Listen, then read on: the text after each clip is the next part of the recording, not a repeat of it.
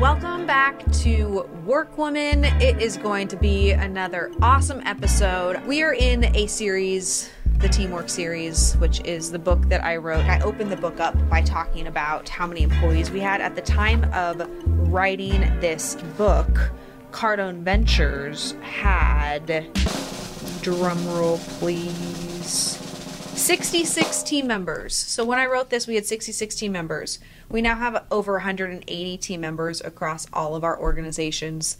So I have learned a few things since writing this book. And so, this core values chapter, I go deep into the thought process behind your core values. I'm on chapter four, and I want to share with you first off why have core values? If you're not sold on even having core values in your organization, I like to think of it as this organizational code. It's the expectation, it's defining who we are, what we believe in, and how we can hold each other to this standard code. You have to decide as a leader, as a business owner, what type of business do you want to run? If you are of this mentality of 10x and you want to grow quickly and you want to exit and you're here in order to create massive value that pays out financially, your core values probably can't be fun or excitement or even productivity wouldn't really be a core value because what you're actually looking for is results. Whereas if you're a business that is a little bit more laid back, maybe your family business, you don't have aggressive growth targets, but you'd like to grow 50% year over year or you'd like to grow 10% year over year, if that's more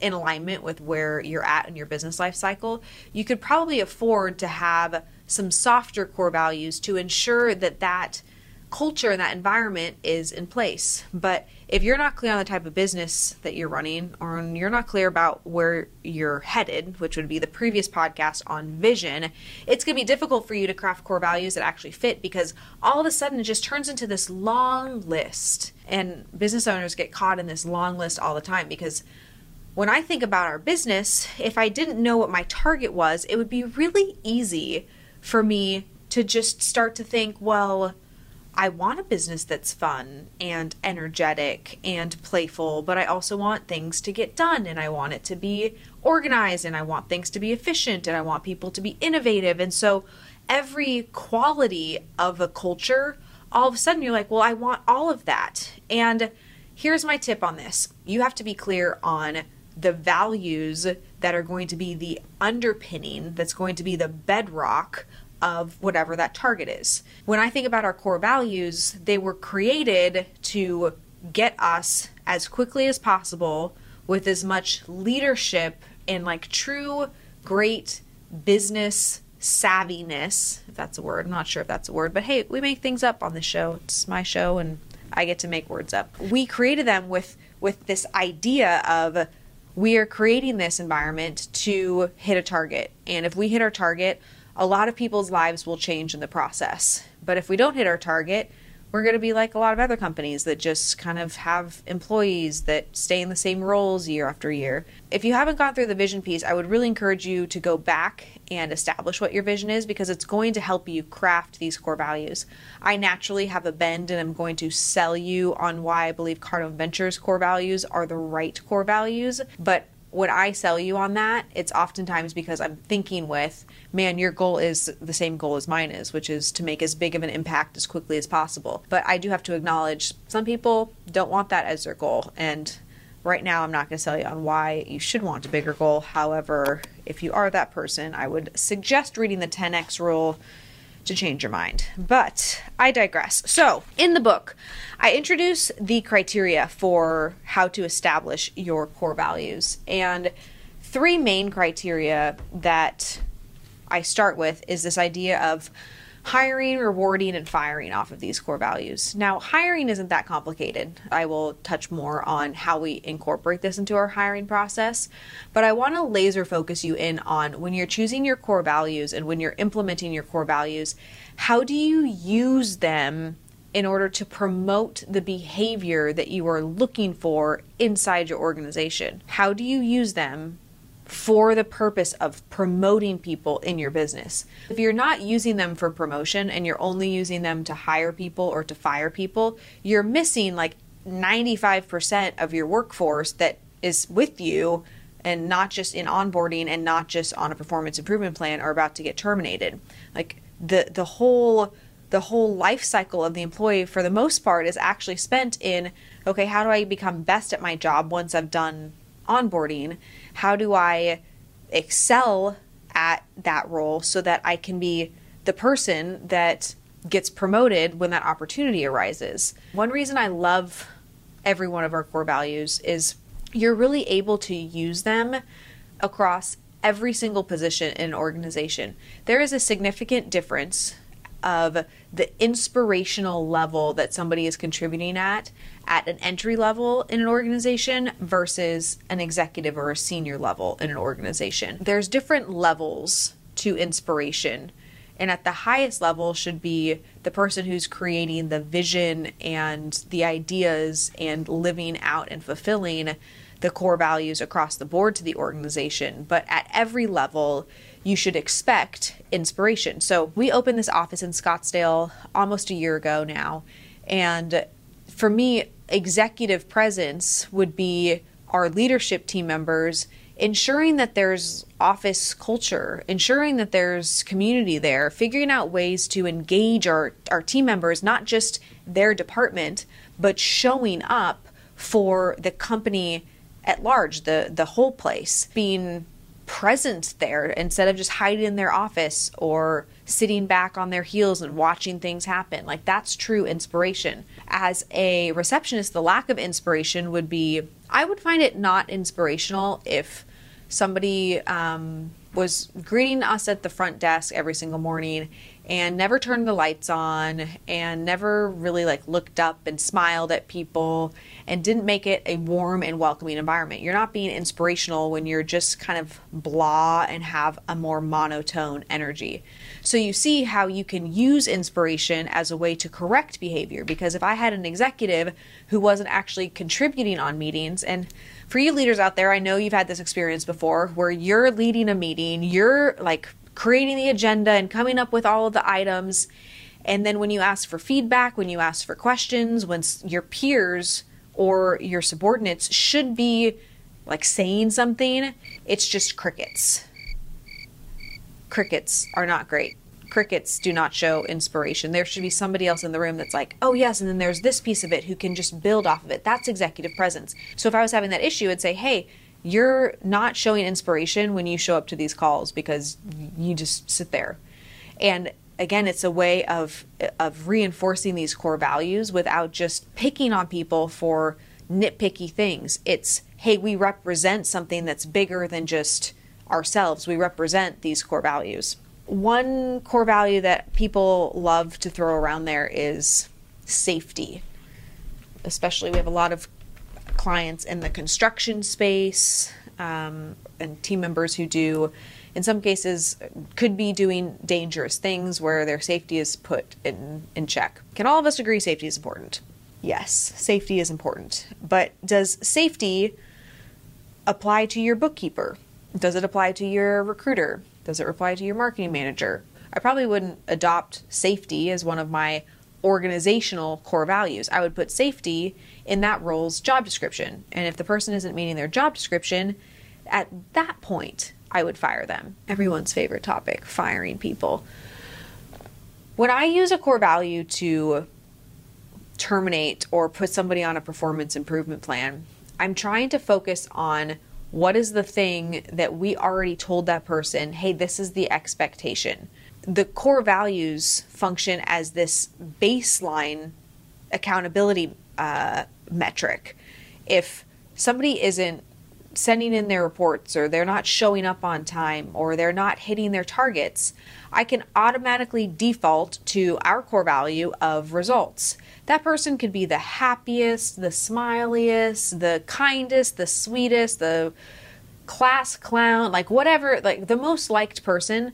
But if at the end of the day they aren't hitting their results, if the target isn't being met, then there's no other thing I have to come up with in order to say, hey, this isn't working out. Because if the result isn't there, why why is that person on the team? It shouldn't be emotional when you think about it that way. If it's taking longer or it's not up at the quality or it's just not getting done at all, you have to remember for for my people pleaser leaders and my people pleaser business owners out there, you have to remember that the reason that somebody is working for you is because you're paying them to do something. It's not like a friend hangout day. It's not a daycare. It's not you're babysitting. Like you're there to say, "Hey, I'm paying you $40,000 a year. I'm paying you $80,000 a year. I'm paying you $120,000 a year to do XYZ thing, to complete some task. And if they aren't able to complete that task, should you be renegotiating their salary to decrease it because they're not actually able to do the job you wanted them to do? Probably. Like that that would actually be very logical. But instead, we feel like we have to coddle people and we have to hold their hand and we have to, you know, bend over backwards to allow people in our environment who just really aren't meeting the mark. When you think of it like this, it becomes so much less emotional because if somebody isn't meeting the mark, all you have to do is say, "Hey, this is the target is this a skill or will issue? Is it because you're not willing to put the time in to figure out how to hit the target? Or is it because you don't have the skills necessary to hit the target? If it's a skill issue, we can fix that. Like you can give people skills. People can go to trainings, people can do things online, they can read books. There's no shortage of different ways to increase people's skills. But what you can't do as a leader is fix somebody's will if somebody just doesn't want it bad enough, if somebody isn't interested in doing the thing that you've asked them to do for whatever reason, why are you letting them stay in the environment? So, this idea of results oriented as a core value for me is the ultimate core value. If I had to pick just one core value, I would absolutely pick results oriented because without results, there's nothing else to fall back on when people aren't completing the things that they need to complete. And when you tell people that you value results, when you tell them that you value results, you actually have to value results. This crazy thing happens with core values where you have to live into the things that you say that you are. And as a business owner, you might not all the time feel like you're results oriented. And you might actually have not set up your team for success because you never told them what the targeted results should be. You thought that they should just read your mind, and it just doesn't work like that. So, when you're expecting people to be results oriented, you can really clearly start to differentiate hey, was it my responsibility that I didn't set them up for success? Or is it this lack of willingness issue because I did everything I could to provide that person with the skills necessary to be the best in their role? At Cardone Ventures, our core values are something that we talk about every single day. And on the next episode of this podcast, I'm going to get into how we actually use our core values, how we perpetuate them, and how we tie out mission, vision, core values all together and really use them in a performance related conversation. But um, some other core values that I would like to share with you guys as like potentially good options, um, but just ones that aren't ours would be responsibility. I love this idea of responsibility. If across the the board you expect that people don't just think, oh, that's not my job, and, and they don't just think, oh, they're responsible for this one thing, but they take ultimate responsibility for things going wrong. You're not going to end up at the end of a year or at the end of any given period of time where you didn't hit your target thinking, man, nobody cares as much as I do. Well, nobody cares as much as you do because you never let them know that you wanted them to care that much. And again, it's something that you think as a business owner, oh, this is so obvious. Of course I would want my my team members to bend over backwards. But if you never communicated that, like why would they expect that? Some business owners, contrary to your current belief, some business owners don't actually want their team members getting all up in their business and changing things because they want to do things the way they've always done them and they don't want to grow and they're stuck in their ways like that's a lot of experience experiences that employees have and when you open your mindset up to say man what am i actually demanding out of my environment because i communicated these things you're going to find that your team is like okay i either agree with this or i don't agree with this and when they don't agree they're not a fit but when they do agree when they're not doing those things You're just like, hey, dude, what happened here? Oh, there was this issue. Well, who's responsible for that? Well, so and so should have done this, and then they didn't communicate that. But but who's responsible? Well, if it's that person's department, it's their responsibility. And ultimately, everything rises and falls on leadership. That's what John Maxwell says. So ultimately, what you should always know as a business owner is regardless of how your team fucks up, it's your responsibility. It's your responsibility that you didn't train them, that you didn't communicate with them, that you maybe didn't hire the right person, that you overestimated what they could contribute. Like all of that comes down to you. So if you take that ultimate responsibility, it's going to be easier for your team to actually take that on as well because they know, okay, it should have been me, but it actually is you. And if I think, if the business owner thinks, man, I made the wrong hire because this person isn't willing to do what it takes, then you're being the responsible person by no longer having that person in your environment. You're being irresponsible when you allow somebody in your environment that you know isn't capable of doing that work. So I love this idea of responsibility, similar with a core value of like ownership. Um, taking full ownership and having professional pride is something that nobody talks about and yet everybody expects, which is so silly because if you expect it, then you should say it. One of the biggest fights Brandon and I have ever gotten into, I give you guys all the little back stories that we don't tell everybody else. The Workwoman podcast is a very special place because I love you guys. Um, the biggest fight that we ever got in as it related to the business was this idea of the core value of intentionality. And I was just like, I am going to win this argument. I am right on this argument. I want intentionality as our core value. So it was between intentionality and alignment. And it was just one of those battles. I I picked it. You know, my grandma used to say, pick your battles. This one was like, I'm freaking picking this battle. This is my battle to win. I don't know why I was so dead set on it. I, I turned out dying on that hill because we moved forward with the core value of alignment, but I'm still a little salty.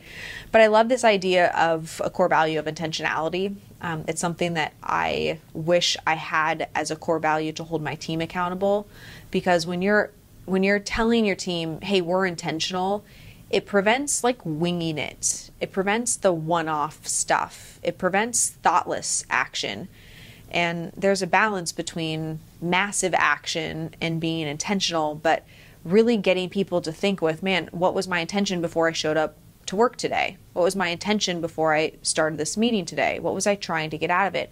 When you train people to start thinking like that, you'll find that they will be more proactive. But again, if you never are talking about these things, you're going to you're going to really struggle having your team develop this culture that becomes these things because they were never told no one ever let them in on the secret. And then you're all pissed off and frustrated because you have a team of people that doesn't really help you and that isn't the way that you want them to be, but it's because you did silly things like put fun in your core values when really fun wasn't what you were trying to incentivize people. How would you fire somebody for not having fun? I know we haven't touched too much on this criteria of firing. I highly suggest you read the book to go into like the thought process around this. But think about that. If our core values are used to hire, reward, and fire people when there's a termination that occurs, in what instance are you going to give somebody in their performance improvement um, or in in their annual performance review? You need to be more fun. Like, is that legitimately something that you would be worried about not having in the environment? There's a lot of things I worry about not having in the environment discipline, follow through, accountability, but fun. Like, I'm going to get somebody in trouble for not doing fun. Like, that's just, that's outrageous to me. So, again, I get that it's something that people want in the environment. You want to create a fun environment. There's no rule that says just because it's not a core value doesn't mean that the culture can't reflect that thing. Our team has plenty of fun. There is plenty of jokes and laughter and our organization loves dad jokes. There's no shortage of dad jokes that go in our group chats every single morning on our daily team call, but it's not something that is like a pillar of the organization. I also think our clients would think that was ridiculous if we mandated that fun took place. Fun is great, but results come first with that. Next week's episode is going to be extra juicy because I'm going to dive into how you use your mission, vision, and core values. If you are at this point in the podcast and you've been listening through teamwork and you do not have your mission, vision, core values hammered out, Please solidify these. Please, please, please, because if you don't, you're going to watch how the whole business operating system crumbles when you don't have clarity into these things. So, this is one of those things. Don't pass go. Get your vision, get your mission, get your core values written down, and you're going to see all of the other places that we use these. And if you don't have them, then you're going to continue to be confused. And the last thing that we need is to create confusion inside your environment. So, I will leave you with this define your why, clarify your where and figure out how you want to describe your culture. It's that easy. Don't overcomplicate it. Don't put it in this corporate jargon. Oh, I need to come up with my mission or vision or core values. Just just where are you going? Why does the business exist? What does the culture look like? And when you can jot down those ideas, this should take you no more than 30 minutes. This is not a two week project. It's not a six month project. It's not something that you should try to figure out over the course of the next year. Take action, commit to something. If you need slight tweaks or a slight rework here and there, it's not a problem. Fix it later, but get something that's good enough on paper right now. As always, I absolutely love connecting with you guys on the Workwoman podcast. If you enjoyed this episode, if you got value out of this episode, if you know business owners who struggle defining their core values or are really struggling in their growth, please send them this podcast. And knowing that you got value out of it, I would love a review. It would mean the world to me. We read the reviews on our team every single week. So a five star review and then any comments that you have or suggestions for content that you'd like to hear, we would very much appreciate it. I cannot wait to talk to you guys next week on Work Workwoman.